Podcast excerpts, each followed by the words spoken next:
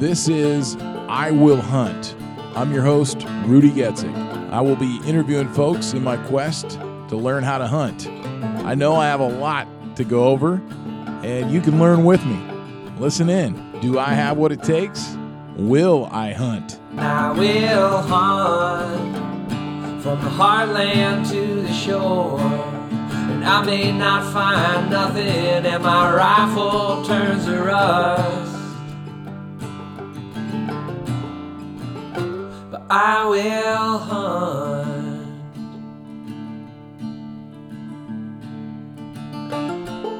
All right, we're talking ticks. Um, I'm, I'm just gonna be honest right now. We, I, I'm moving. I've just moved into the new house, and uh, Chris is over here, Cantrell Outdoors, and we're like, you know what? Let's record a little something because I, I had interviewed a guy, and I wanted to share it with the uh, hunting podcast here. And so we just kind of record an intro, but in in my haste, I couldn't find my other microphone. So Chris is here, and uh, I just, want to put something out there because you know, we had a little discussion the other day, and um, you know, when I first started this podcast, was an idea, and I reached out to Chris, and I was like, "Hey, man, if you ever wanted to like maybe do something," and he was like, "Oh, absolutely," but it's hard to really tell how much somebody's really into something, and so when I first started, I'm like, "Oh yeah, cool, well." Let's do that, and then I figured, oh yeah, Chris will be excited about one or two episodes and stuff, and then maybe maybe move on and, and, and talk to somebody else. So we were kind of talking about it, and he's like, he's like, I think I'm the co-host. I'm like, bro, you are the co-host. So here's here's Chris kind of talk talk about maybe maybe he's had some experiences with ticks. We're going to be talking about that right now. Yeah, so uh, Rudy had me listen to his Cascade Hiker podcast, and he interviewed a guy uh, that was like a Lyme disease expert and was talking about ticks. And uh, that's one of the there's there's very few things that I dislike in this world, and one of them is anything that that uh, sucks your blood or like penetrates your body. and so like mosquitoes or ticks or things of that nature. So ticks are disgusting. I absolutely hate ticks. Um, when you hunt Eastern Washington, we have a bunch of ticks because it's hot over there. Luckily, we don't have it in Western Washington. But uh, listening to uh, that doc speak about Lyme disease and all the terrible stuff, and and to to not only go along with you have this disgusting creature that that buries its head in your body and drinks your blood, but then it gives you this terrible disease on uh, on top of things. So yeah, it was a, it was a really good episode. But um, yeah, uh, thanks for the co-host gig. I like that. But uh, again, we're handing the mic back and forth, so I'll give it back to Rudy. I just kind of want to say because during the the uh, interview when I talked to uh, Darin Ingels is his name, and, and he's a functional medicine, a, a naturopathic doctor, and so a lot of people uh, actually have contacted me through the hiker. Hey, just so you know, it's not real medicine. Blah blah. I've had a couple people. I'm like, hey, you know what? We talked about ticks. We didn't really talk a whole lot about uh, the doctor side of things. So um, this guy just has seen a lot of people with with Lyme's disease or Lyme Lyme disease. I don't know why I always thought there was an S on the end of that, but um, anyway, so I kind of wanted to tell my story about when I got bit by a tick. So I was doing trail work with the Pacific Crest Trail Association out of Stehekin, and we were we were on the Pacific Crest Trail there, and I don't know when I uh, when the tick got on me, but I had seen multiple ticks, but it was my first time ever being in tick country, quote unquote, you know, and so I I just I I didn't do a tick check and I didn't have any permethrin. And that's another thing we didn't really discuss in the episode was kind of what what you can have, what the precautions you can take before you go out. Um, but yeah, so I, I, I ended up with a tick on me. The funny thing is, I never saw it on me, so it probably ran its course. It was probably in in, in my leg for a long time, but when I got home, I, was like, gosh, that thing's still there. And then I got out the Google and started looking, like, oh man, oh yep, oh shoot, yep, that was a tick bite. And then and then as he confirms in the episode, uh, anytime you can get a tick bite, you don't necessarily get the ring around there. It's only when the tick was uh, positive for Lyme disease. So I didn't need to take that tick and have it tested because I had the ring. Uh, the burning ring of fire. But uh, as you kind of hear in the episode, I, I didn't really ever have any symptoms. So that was kind of a plus. But uh, Chris, have you ever ran any? Have you had ticks on you? Uh, yeah, I do have a tick story as well. So, uh, just you know, hunting in warm weather. But I went, uh, I went across a pond over to South Africa, and uh, it was the second time I was there. I was having a great time, and we were down in this big draw one day. Sitting there having lunch, and uh, the rig had broke down that we were on, like the the Land Cruiser or whatever. So we're all just sitting around underneath these trees and not really thinking much of it. Well, they're you know the ticks just aren't on the animals; they're on the trees and the bushes and everything else. Well, the, I, like we're sitting there, and I looked down at my legs, and they were but they were tiny. They called them pepper ticks. I have no idea what you know what they were, but they're they're ticks or what kind of ticks they were, but they're like the size of a piece of pepper, right? They were tiny, like a flake of pepper and so it didn't think it grossed me out. I got a ah, you know. And uh, long story short, one got down my boot and bit me in the ankle, and I didn't realize it. And uh, that next day, uh, I got so sick, so so sick that they had to take me to the African hospital out in the bush there. And uh, they had a guy had a glass thermometer, you know, to take my temperature. That I'm sure he just probably pulled out of somebody's butt or something uh, and it was, t- I mean, I thought I was going to die. That's how, that's how sick I was. I don't know what I had, but they gave me like a bottle of pills for like $2 American and I'm, I'm fine now, but who knows? So, uh, now we, now we shared our tick stories. Yeah, well, I wonder if they uh, if they if they told you what to do with those pills, or maybe you stuck those pills up your butt. I don't know, but uh, yeah, I had another another tick story too. I just want to emphasize the Stehekin area because my daughters and I were just over there actually uh, on a trip, and I thought it was too early in the season. It, there was still snow on the hills, and my youngest, after we went on one of the trails, we went on the Lakeshore Trail, and we came back and we were in our cabin, and she we were playing a game at board game at the at the table, and she's just like whoa. And I found the, the thing on the ground, and it was a tick. And we got it outside because I couldn't kill the dang thing. Those things are kind of hard to kill. But um, anyway, yeah, just kind of wrap up uh, our little intro here to the episode. I just want to say that permethrin is is a really good thing, but you're not supposed to put it on your skin. You're supposed to put it on your clothes. And I've seen some videos of uh, permethrin sprayed clothing where the ticks just literally scatter from from the uh, the clothing. Uh, they do not want anything to do with it. And so, anyway, yeah, just uh, enjoy the show.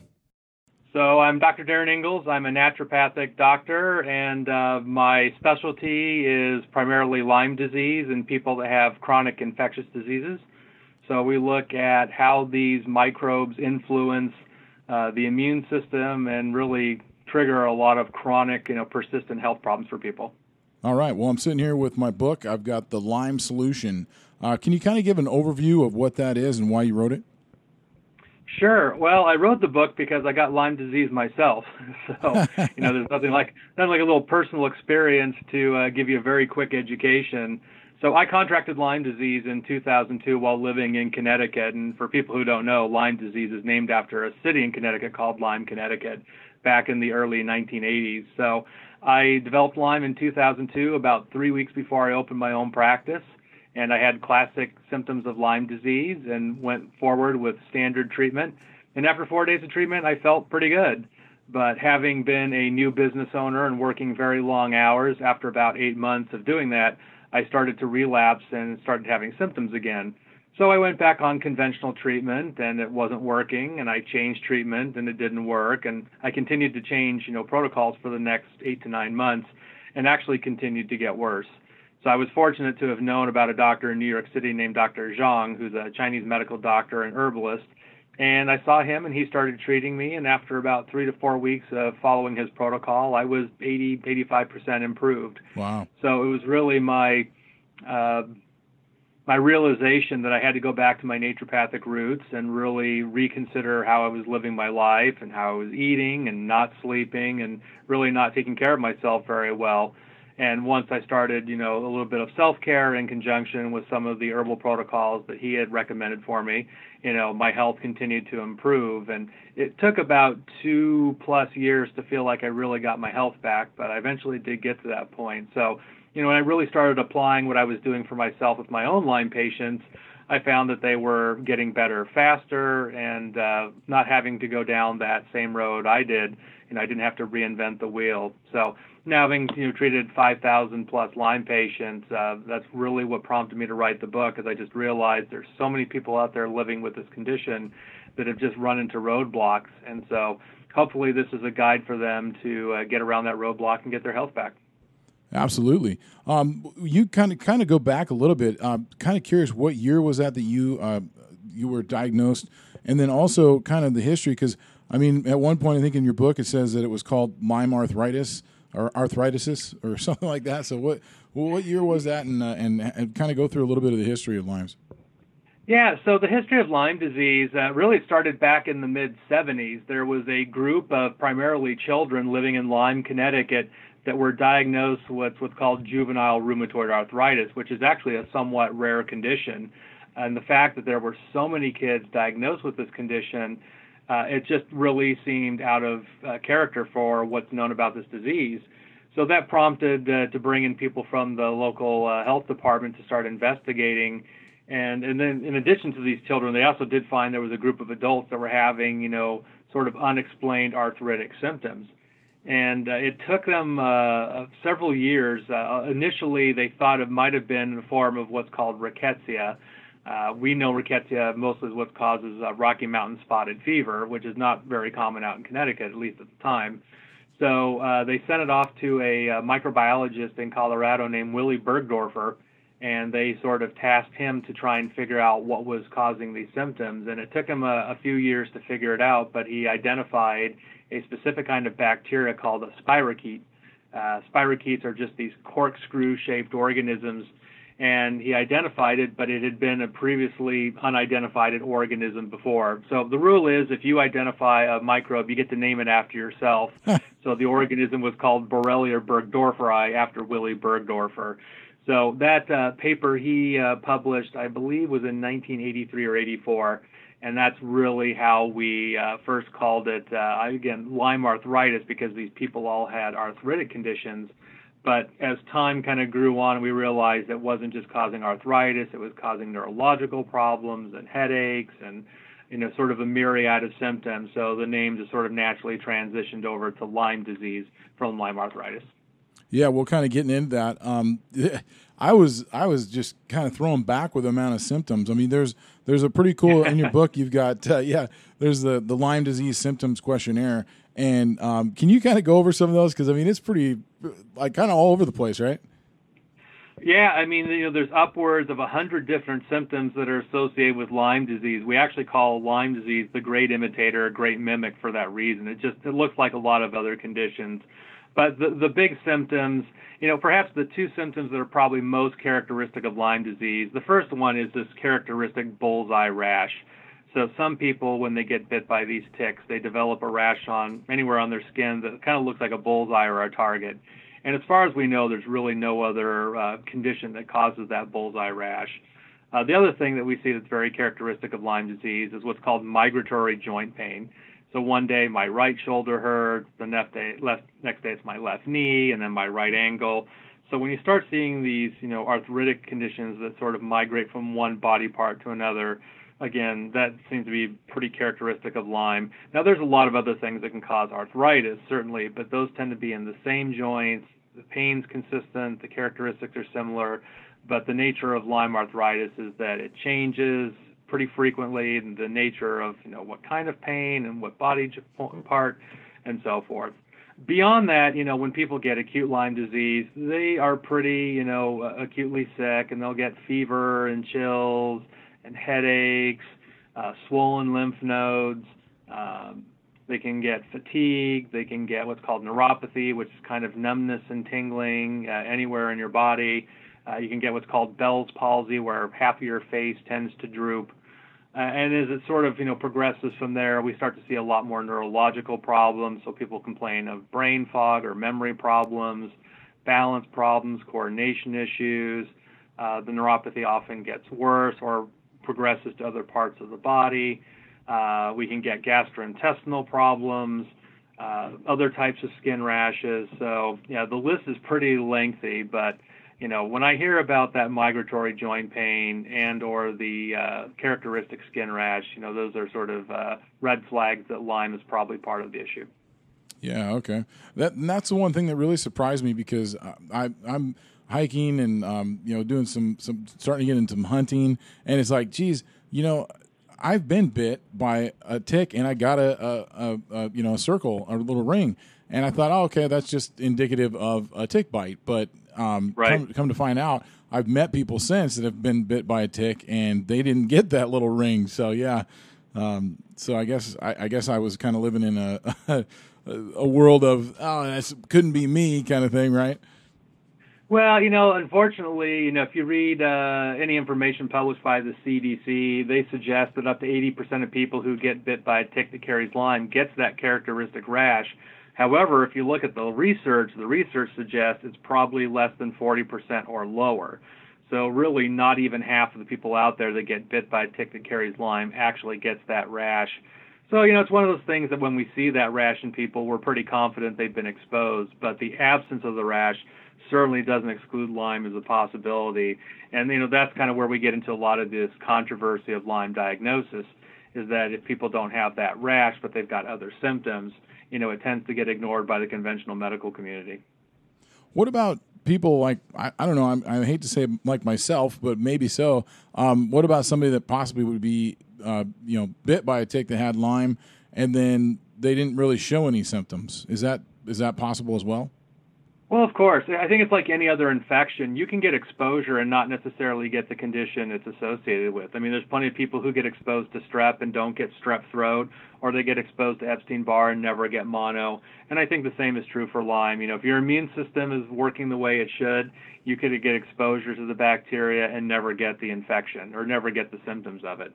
So I think it speaks a lot to the nature of how someone's immune system's functioning, and of course everything else that contributes to one's health, including you know their diet and lifestyle and so forth. So you know if everything is really working optimally, uh, I think it's very possible, and I think for a lot of people they get exposure and they never get symptoms of Lyme disease. You know we we have this conversation in the Lyme community about you know how common is this organism, and I think I'm of the opinion at this point that it's pretty common. And I think if I tested everybody in this country, we would probably find a fairly large percentage of people that have evidence of exposure that have zero symptoms of Lyme disease. So, you know, it sort of begs the, the deeper question of, you know, how pathogenic is this organism? What is it for some people that it turns into this chronic, you know, debilitating problem? For other people, you know, they don't get any symptoms at all. Uh, that's probably a much more complicated question to ask, but uh, I think you know it, it, certainly comes down to the individual and how their body's interacting with that microbe. Uh, what about treating Lyme in, in a conventional way? Uh, what what types of things are, are hospitals doing? Well, from a conventional standpoint, the recommended treatment by the CDC is up to three weeks of antibiotics, oral antibiotics primarily. So if you have a positive Lyme test, they'll recommend anywhere from 10 to 21 days of usually it's a, a handful of different antibiotics like doxycycline or amoxicillin. If they think you have neurological Lyme disease, they do recommend IV antibiotics. But again, it's a relatively short course of treatment, and sort of regardless of how you feel at the end of that course, you're done. Uh, there is not a recommendation for prolonged treatment. In fact, uh, the Infectious Disease Society of America and the CDC have both really recommended against that. Uh, I think a lot of us in the Lyme world feel differently about that and realize that for many people who get exposed and are symptomatic, you know, that three weeks just isn't enough time to really eradicate the infection and get people uh, back to a good state of health. So, you know, in my world, I think, you know, we treat people, we don't treat labs. So it's really a function of how you're responding to the treatment, and uh, in many cases, you know, longer treatment is often necessary. Okay, and then um, what about because uh, there's some conflicting information as well that you point out about the uh, the amount of time a, a, tick would have to bite somebody in order to to uh, give them Lyme to that person. Yeah, you know, it's been one of these uh, factoids that seems to keep changing year after year as we learn more about this disease. You know, back in the days, we used to think that the tick had to be attached for no less than 48 hours for it to transmit Lyme. Then it said, well, no, it needs to be on for 24 hours. Now I think we're down to 16 or 18 hours. You know, I, I think the God's honest truth is we really don't know what that time frame is. You know, we do animal studies where they take, you know, healthy mice and they infect them with these ticks and see, you know, when the tick bites them versus how long does it take for them to start showing signs or symptoms. Um, it's it's just not the same as in humans. So um, I I think we've seen enough people out there who at least anecdotally seem to have had less of a time of that tick being attached, and they still develop symptoms. And understand, you know, that's talking about specifically with Lyme, which is one type of bacteria. We know that a lot of ticks that carry Lyme also carry other infectious agents. And when you look at the research at those, the time frame it needs to transmit those diseases is far less than even Lyme. So although we think about, you know, Lyme disease and that time frame, I think, you know, anyone who gets a tick bite just needs to be aware that, you know, you can get other infectious agents through tick bites, it's not just Lyme disease. And we know in some of those cases it's just a matter of minutes it has to be attached for it to transmit these other diseases. So you know, we don't really have a, a hard handle on how long it takes for Lyme specifically, but we do know with some of these other infectious agents that that can happen much faster. So our, our general rule is, you know, as soon as you identify that tick, and if you find it on you, you know, get it out as quickly as possible. Okay. Well, then that being said, um, I guess you can't really be uh, kind of sort of a I don't know if if you call yourself a specialist in Lyme, but I guess that's how I would identify you. Um, you also have to be a specialist in ticks. So is there a certain type of tick that would, would be more likely to have Lyme?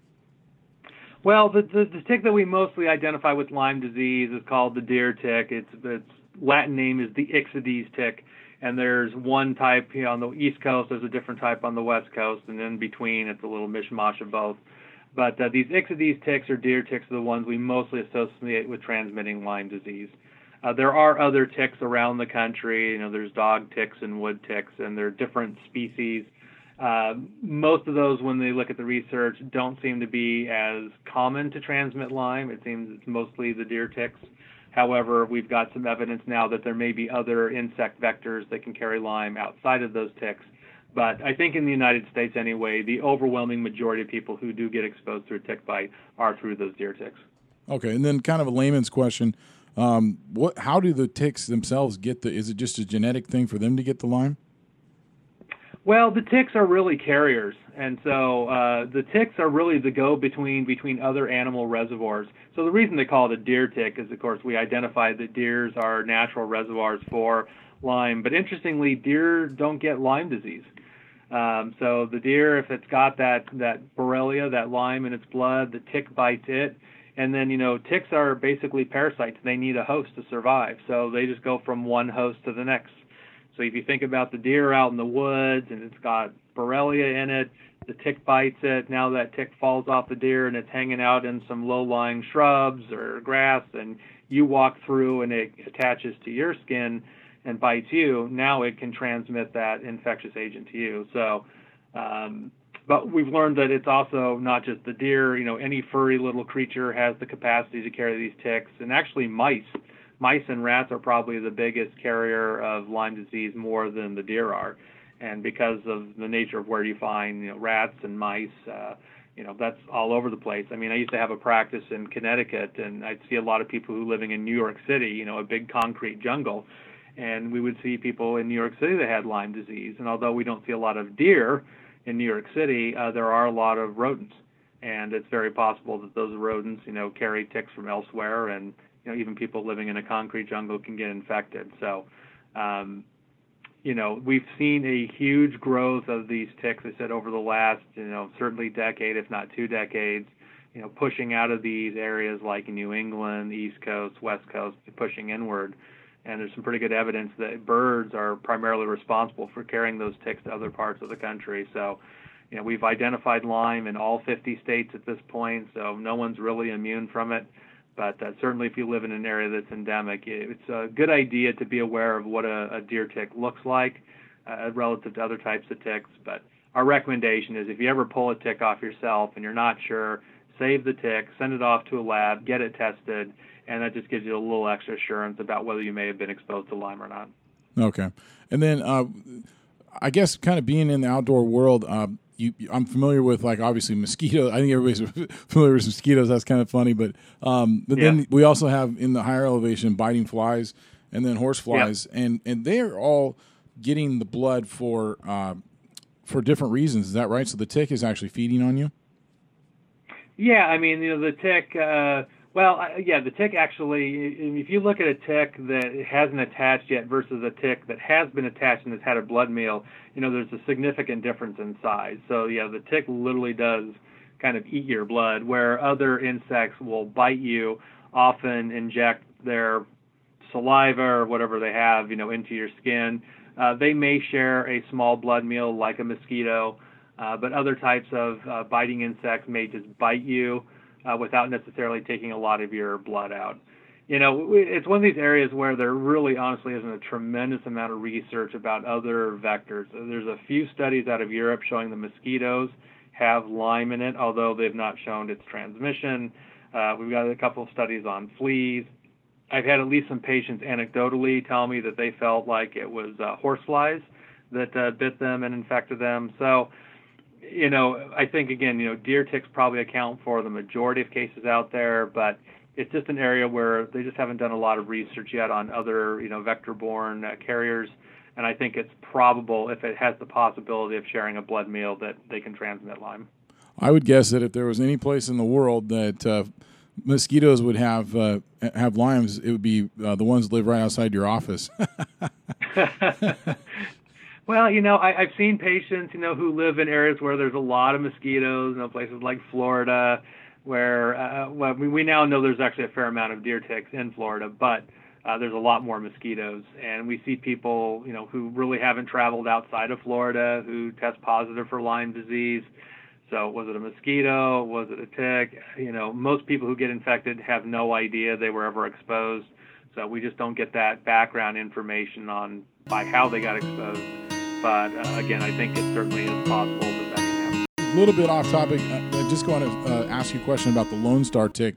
Uh, Joe. Rogan is always talking about the fact that it turns you into a vegetarian, kind of allergic to meat. I don't know if you actually know anything about this, but man, it seems like uh, just kind of far fetched. Do you know anything about that tick? Yeah, so the Lone Star tick, as the name suggests, is primarily in the southwest part of the United States. So the Lone Star tick, we don't typically associate with transmitting Lyme disease.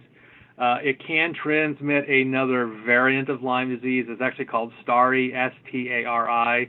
It's Southern Tick Associated Rash uh, illness, I believe. Um, but it's a different it's a different strain of Borrelia. It's sort of like Lyme light. Um, however, the Lone Star tick uh, has this capacity to sensitize you to beef specifically. So a lot of people, after they get bit by a tick, become very sensitive, actually flat out allergic to beef.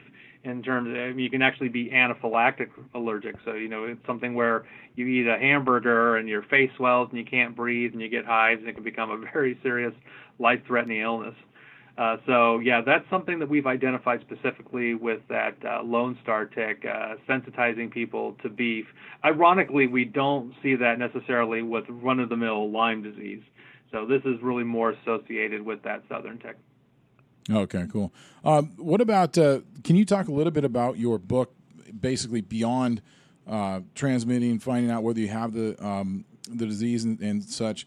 Um, basically, the book is is uh, a perfect thing for people that don't necessarily uh, maybe they haven't gotten that diagnosis from the doctor and they haven't been able to get down to your practice and this just kind of gives some people some ideas of ways to change some of their lifestyle right sure well yeah the book was really written for you know someone either with lyme disease or at least might be suspicious that they've had exposure you know i just started getting so many uh, calls and emails from people around actually the world that were in areas where they didn't have a doctor that was very knowledgeable about Lyme. They were trying to figure out what to do for themselves. So I really wanted to write a guide for patients that they could walk through on their own and do really everything in that book on their own. So I really wanted to empower people to start taking control of their own health, uh, particularly again if they're in areas where they're just not getting a lot of professional help. So the book's really laid out as a five-step process to walk people through, you know, step by step in terms of you know, how do you manage your life and your diet in a way that you really optimize your health, improve your immune system, you know, help deal with this underlying infection. And we want to do in a way that's really working with your body instead of against your body. You know, one of the things I mean I personally experienced when I was on antibiotics is that it just caused all sorts of problems with my gut. I lost a lot of weight. I lost my appetite. Uh, it just really kind of created more problems than it was helping and I've seen this now over 20 years of doing this uh, with a lot of other people. So, I, you know, as a naturopathic doctor by training, I really wanted to uh, find ways that we're going to again work with our bodies, you know, we, we understand that the body has the capacity to heal. We just have to give it the right tools to do that. So, you know, this book is really laid out in a way that people can walk through. It's step by step in utilizing these different natural therapies that accomplish that. Nice. And um, of course, I always encourage people to buy the book. I love books. I've, I've got a good collection, and uh, you can't.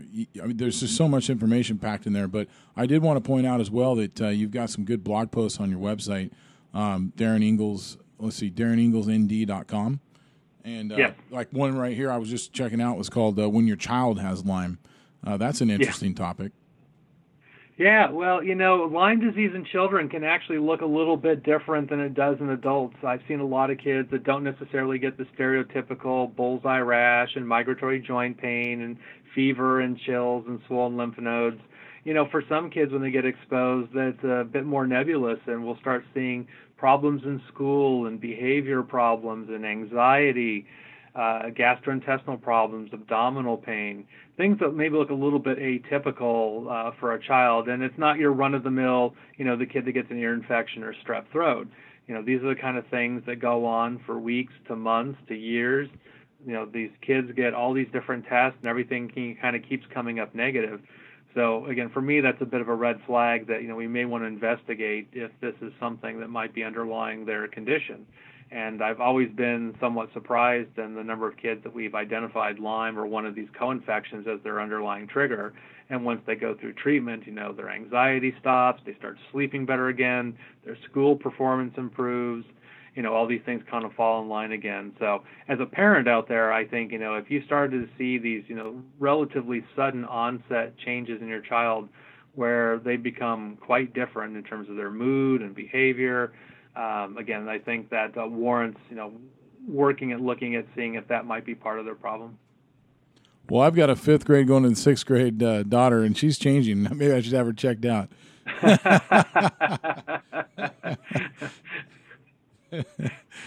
well, we always have to do it in the context of normal childhood development. I'm like, yes, if you have a 13 year old girl who's you know very moody, that may have nothing to do with Lyme disease. okay. Um, well, uh, th- one thing I did forget to talk about was uh, removing the tick. I've heard I've heard so many different things. And what would you recommend?